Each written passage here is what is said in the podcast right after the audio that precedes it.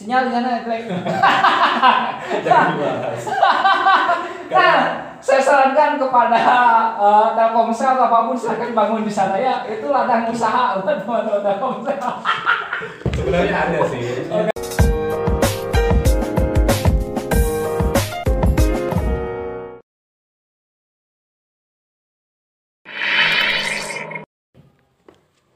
Baik, selamat malam teman-teman Germa Bermuda. Balik lagi bersama gua Andi Permana di Germa Bermuda. Di segmen kali ini kita kedatangan tamu ya.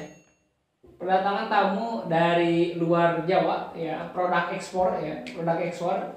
Dari mana tempatnya? Dari Kalimantan ya, sangat jauh sekali ya. Dari hutan yang sekarang eh dari hutan, dari pulau yang saat ini akan menjadikan ibu kota Indonesia. Gitu kan ya. Batuk guys parah tim gue ngerokok lah. nah, di sini kita akan membahas tentang privilege jati diri dan bagaimana sih anak rantau e, bisa bertahan hidup di perantauan. Nah, kebetulan di sini ada Holyadi Gabriel. Dia merupakan seorang anak perantauan dari Kalimantan datang ke Pulau Jawa. Ketika di perantauan dia aktif di organisasi, nggak tahu kayak gimana lah ya ceritanya. Tapi yang jelas sekarang dia menjadi mantan seorang koordinator wilayah di organisasi ternama se Indonesia ya? Se Indonesia ya ya se Indonesia lah seperti itu.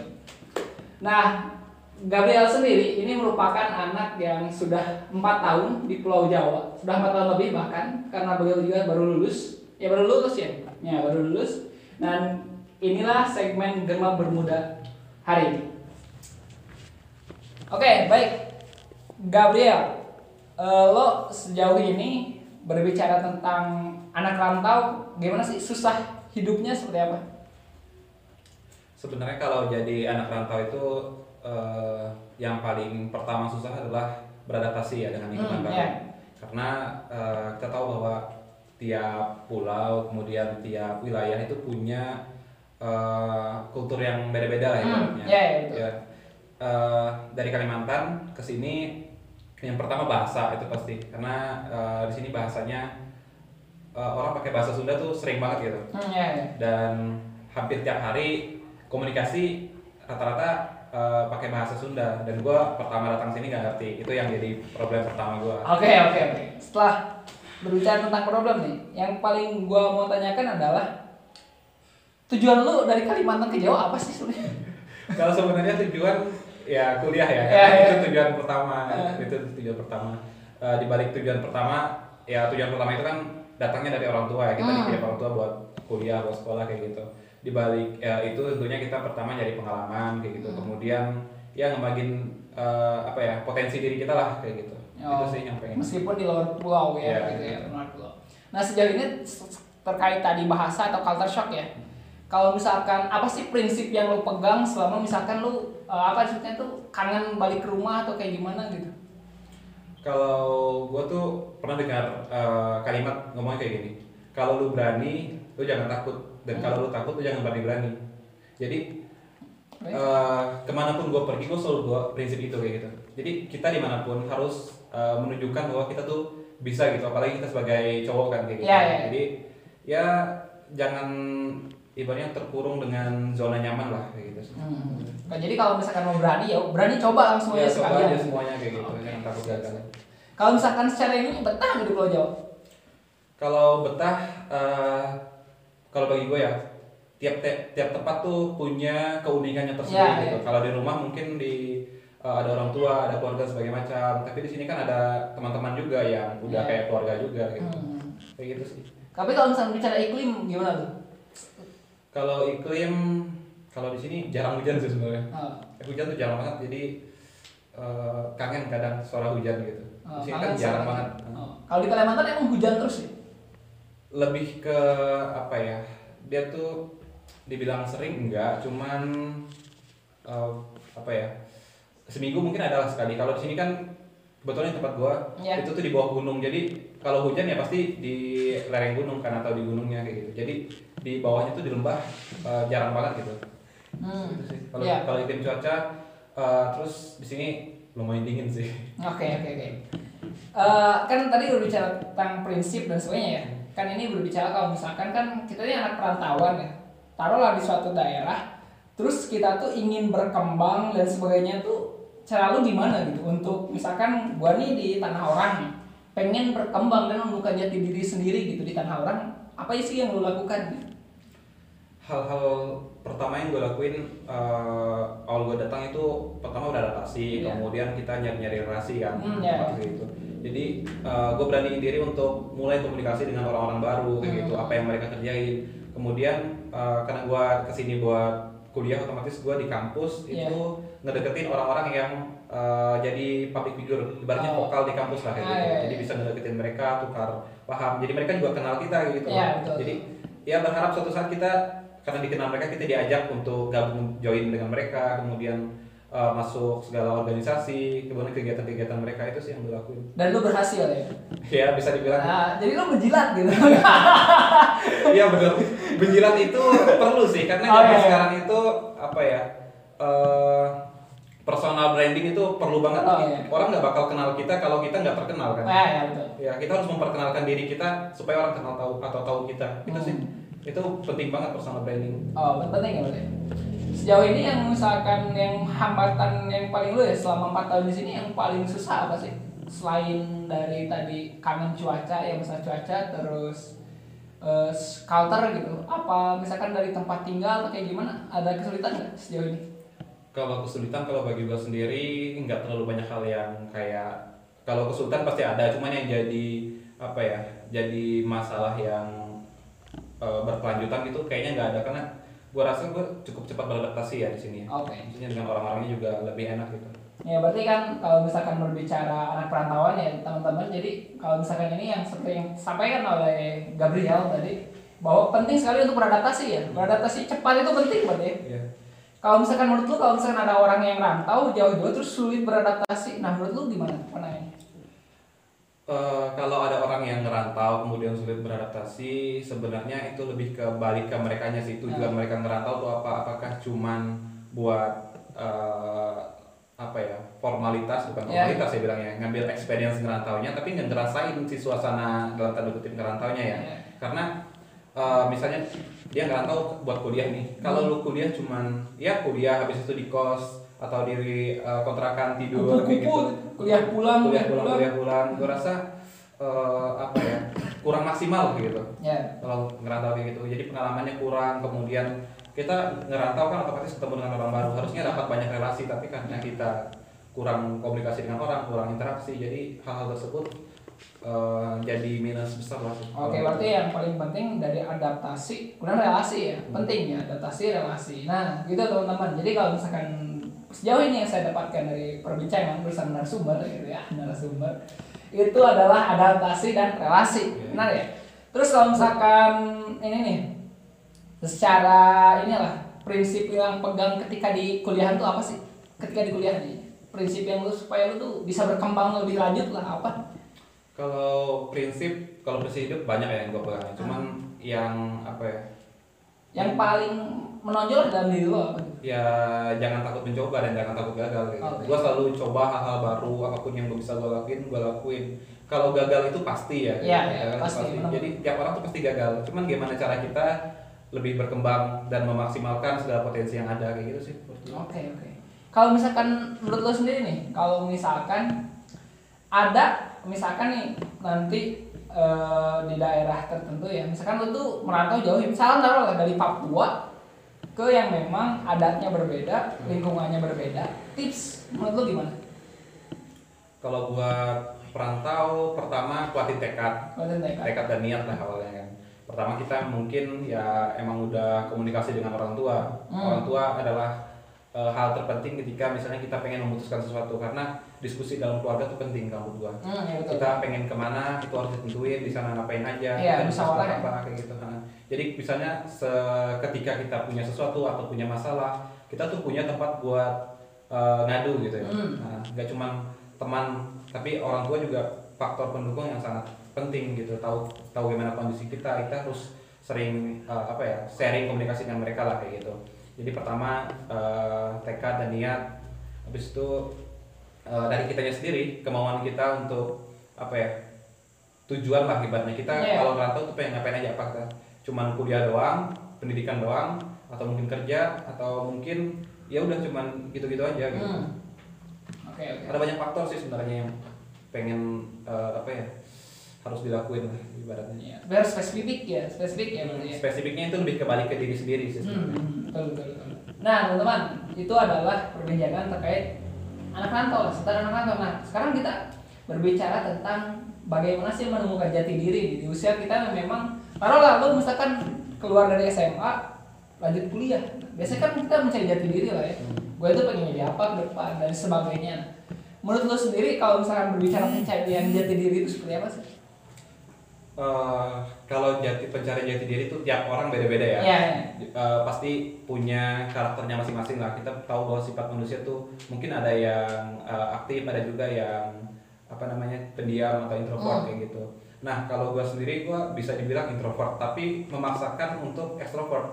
Introvert memaksakan Iya, jadi eh gue tuh kan introvert ya, Ya, maksudnya ya, ya. introvert orang-orang tuh yang sebenarnya agak sulit berkomunikasi, agak Ya, sulit untuk adaptasi dan sebagainya macam. Tapi ekstrovert, kemampuan kita untuk komunikasi dengan orang, punya banyak relasi dan sebagainya macam itu kan zaman sekarang suatu keharusan, iya, suatu keharusan.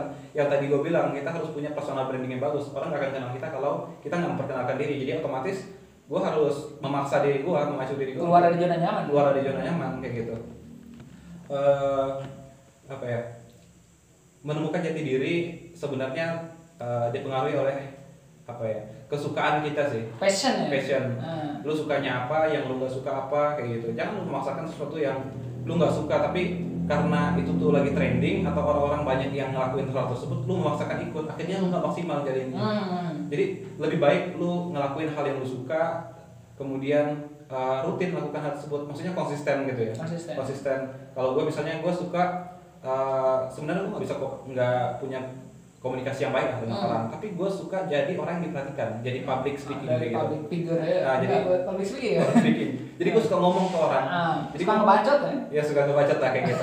jadi gue suka ngebacot dan akhirnya masuk ke organisasi. Nah, Nah, skill gua buat komunikasi itu buruk, tapi karena gua ketemu orang-orang baru, gua dapat insight-insight baru dari mereka, akhirnya gua tahu nih, ibaratnya copy paste lah. ya amati tiru modifikasi. Ya, ATM. apa yang mereka omongin, gua gua simpan kan, maksudnya Iya. gua keep, terus di lain kesempatan dengan orang yang beda, gua sampaikan hal yang Ah, berbeda. betul. Orang Jadi, orang kita tahu ya. iya, jadi seolah-olah gua tuh eh, apa ya ngasih hal yang baru ke mereka, padahal gua juga dapat hal tersebut. Ah, ya, Karena betul, betul. eh, ibaratnya sebuah prinsip kan apa yang kita tahu hanya setitik, yang kita Hmm. tidak tahu samudra. Ah, betul, betul. Ya, kayak gitu. Jadi eh, gimana sebenarnya lu eh, hidup itu dipengaruhi oleh eh, lingkungan lu kayak gitu. Hmm. Gue pernah dapat apa ya bacaan, bacaan apa ya insight. Kalau eh, lu itu adalah lima orang terdekat lu. Hmm, sama orang terdekat. Oke. Ya, jadi siapa yang paling dekat dengan lu kayak gitu? Apakah mereka itu uh, orang yang mempengaruhi lu dalam hal buruk? Hmm, Apakah oke. baik? Oke. Ibaratnya kayak pepatah kalau lu de- dekat dengan uh, tukang sate, lu akan bau asap atau bau sate gitu. Kalau Ah. lu dekat dengan uh, penjual parfum, lu akan bau wangi gitu. Ah. Jadi lu dipengaruhi oleh mereka. Lu lihat aja kehidupan lu. Siapa orang-orang terdekat lu? Itu yang akan uh, jadi gambaran lu ke depannya jadi apa. Kayak gitu sih menurut gua. Jadi dalam jati diri itu salah satu yang paling penting adalah lingkungan Iya, ya. lingkungan. Nah gitu teman-teman. Jadi lingkungan akan mempengaruhi bagaimana nanti kita menemukan jati diri kita. Terkait tadi passion ya bro. Ya. Passion ya bicara passion. Lu sendiri passionnya apa sih? Eh, kalau gua suka gua lebih suka apa ya meskipun gue sulit untuk berkomunikasi apa jalan relasi tapi gue suka ngumpul gitu jadi gue suka Hmm. dengerin Diskusi gitu ya suka diskusi eh, bukan gue yang diskusi tapi gue suka dengerin gitu Nah. orang karena gue malas baca sebenarnya Oke oke. karena gue malas baca jadi gue suka mendengarkan kayak gitu sih Oke. Kalau misalkan berbicara pekerjaan, passion lu gimana nih sejauh ini? Pekerjaan gue lebih ke Orangnya yang misalkan ter- harus dalam satu sistem terus seperti itu atau pengennya dalam sistem yang tidak terikat, fleksibel atau seperti apa? Kalau gue sebenarnya eh, basic pendidikan gue kan farmasi ya. Iya. Cuman arah- gue tuh lebih kayak ke entrepreneur gitu. Oke oke. Jadi fleksibel ya kalau Ya fleksibel, jadi ke mana-mana bisa gitu. Karena gue bukan sebenarnya bukan tipikal orang yang yang terlalu apa ya punya kemampuan untuk komunikasi dengan masyarakat Hmm. secara baik gitu. Jadi gue pengen orang yang apa ya main di belakang layar tapi banyak insight-insight baru. Gitu. Oke jadi apa ya kalau entrepreneur ya kita tahu sendiri lah gitu kan Iya. tidak di bawah orang lain yang kita yang ngatur Iya. pekerjaan kita ya. Bahkan kita membuka lowongan untuk orang lain. ya semoga kayak gitu sih Ya, siap, siap, siap, siap, siap. Kalau misalkan sejauh ini rencananya mau balik lagi ke Kalimantan atau menetap di perantauan? Kalau sekarang eh, kebetulan kemarin habis beres pendidikan untuk sekarang gue masih bingung sih maksudnya apakah eh, ke depannya gue akan nyari kerja di mana Mhm. atau ngapain aja kayak gitu kalau buat balik mungkin belum ya buat sekarang Eh, belum ada kepikiran buat balik di mana ini aja di mana pekerjaan ibaratnya di mana lapangan pekerjaan di situ dan gue lihat prospek ke depannya kayak gitu sih Oke. Yang penting kalau kalau misalkan lihat satu peluang di mana lu bisa berkembang, lu jalanin. ya kayak gitu Oke. Gitu sih kalau gue. Siap, siap. Kalau misalkan untuk mengatasi homesick, lu biasanya seperti apa sih? Ke orang tua kayak gimana tuh? homesick gimana nih maksudnya Kangen rumah, lu misalkan video call, apakah SMS-an? Oh, apakah gimana? Kalau gua agak unik ya. Eh, misalnya kalau kangen orang tua tuh sebenarnya eh, honestly gua nggak kangen orang tua. Oke. Nggak kangen tuh dalam artian gini. Eh, ketika gua udah nyampe di sini di pulau ini kayak gitu, udah jauh di tempat perantauan lah ibaratnya. Gue tuh nggak kepikiran buat kangen orang tua atau gimana. Yang penting komunikasi tetap ada lah misalnya. Iya, iya. Kita selalu eh, teleponan kayak gitu, saling kabar-kabaran. Nah, yang bikin gua kangen adalah ketika misalnya gua balik nih karena Ah. libur libur semester misalnya balik terus dari sananya pengen ke sini jadi gue kangen pas waktu perjalanan perjalanan sininya gitu Oh. Kangen rumah tuh maksudnya nggak tega ninggalin mereka atau Iya. sedih ninggalin gitu jadi ketika misalnya udah di perantauan gue nggak ngerasa kangen atau gimana Ah. makanya gue malas balik sih sebenarnya Nah, justru ketika balik, kita malas balik lagi ke Iya, perantauan ya. malas balik lagi ke perantauan itu sih kalau gue Iya betul betul betul. tapi saran buat teman-teman yang mungkin lagi ngerantau Ah. adalah komunikasi dengan keluarga kayak gitu kita bisa video call zaman sekarang kan udah canggih ya Iya iya. video call bisa uh, teleponan ibaratnya saling ngabarin lah kegiatan lu Oh. hari ini ngapain aja kayak gitu sih.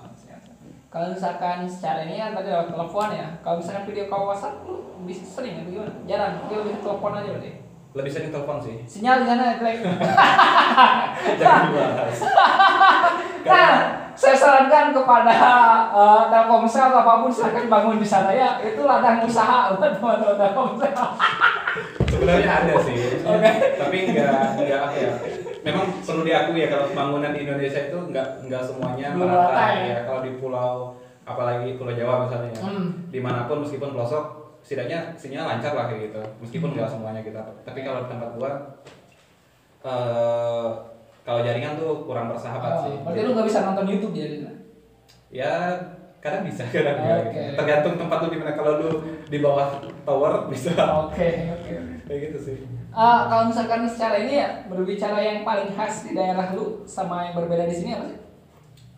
berbeda hmm, apa ya tatanan bukan tatanan sosial ya lebih ke karakter kalau gue nyebutnya karakter sosial Ah. sosial kalau di sana mungkin gue agak sulit membedakan karakter dari masyarakat sih kenapa pertama gue kan introvert ya maksudnya Ah. introvert itu jarang memulai hal yang baru Ah. dengan orang-orang yang menurut gue tuh eh, apa ya kurang kurang bukan kurang bermanfaat apa sih namanya orang-orang yang eh, nggak bisa ngasih insight ke ba- baru ke kita. Jadi cuma kayak temen yang cuma ngebahas ngegosip atau gimana kayak gitu. Jadi gue kurang kurang suka bergaul dengan orang tersebut. Oke. gue bisa memilih mana orang yang gue gue pengen aja untuk apa ya jadi teman kayak gitu sih kalau gue jadi kalau misalnya sosial gue nggak terlalu bisa ngebedain perbedaannya apa karena menurut gue sama-sama aja Oke. tergantung dari ma- gimana cara gue Siap, siap. Berarti secara ininya mah nggak nggak nggak terlalu ini lah ya.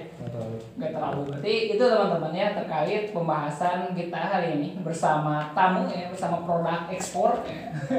yang sudah lama nggak tahu di keluarganya nggak tahu gua sudah dikeluarin dari kakak atau kayak gimana nggak tahu lah yang jelas saat ini beliau memang lagi merantau lah gitu ya ibaratnya cuman yang jadi catatan buat teman-teman yang rantau tadi adaptasi relasi kemudian bagaimana teman-teman cari personal branding sama apa lagi tadi tuh di lu satu lagi apa lagi nah pokoknya yang tahu ya. Lah teman-teman silahkan untuk eh, tonton sampai beres ya. Ya mungkin itu saya dari Germa Bermuda. Ada yang mau ditambahkan? Lu dari lu ya kalau dari gak jelas emang gua ya kalau dari gue buat uh, teman-teman di mana pun kalian berada, terutama buat adik-adik mungkin yang sekarang SMA ataupun uh, apa pun uh, background kalian sekarang, maksudnya pendidikan kalian sekarang, pengen, pengen lanjutin pendidikan di mana pun, uh, hal pertama yang perlu kalian lakukan adalah diskusi dengan keluarga, apakah itu uh, apa ya kalian mampu Hmm. untuk melakukan hal tersebut di perantauan dan sebagainya macam. Jangan sampai kalian jadi orang yang gagal di perantauan karena banyak Iya. ceritanya orang gagal di perantauan Iya, iya, iya. apalagi eh, teman-teman yang misalnya ngerantau cuma karena ikut-ikutan menurutku itu jangan banget sih Iya, iya. Ya berarti ketika teman-teman ngerantau, ketika teman-teman pulang ke kampung harus sudah membawakan hasil ya. ya ini Bukan hanya apa sebenarnya transkrip nilai atau ijazah gitu kan, tapi ada yang lebih dibawa gitu. Karena menurut gua kalau lu pulang cuma bawa selembar kertas yang bertuliskan ijazah semua orang juga punya Bisa lah, Iya, buat iya. apa gitu. gak usah sekolah jauh-jauh dan lu berpotensi gagal gitu gagal dalam artian lu di perantauan cuman kuliah pulang kuliah pulang kalau lu kuliah kalau Hmm. enggak kayak gitu Oke. Nah, itu teman-teman episode kita hari ini bersama Germa Bermuda. Terima kasih untuk orang baik yang sudah menonton Germa Bermuda. Jangan lupa like and subrek ya. Oke, saya Andi Permana. Saya Freddy Gabriel Kami undur diri. sampai jumpa Sampai jumpa.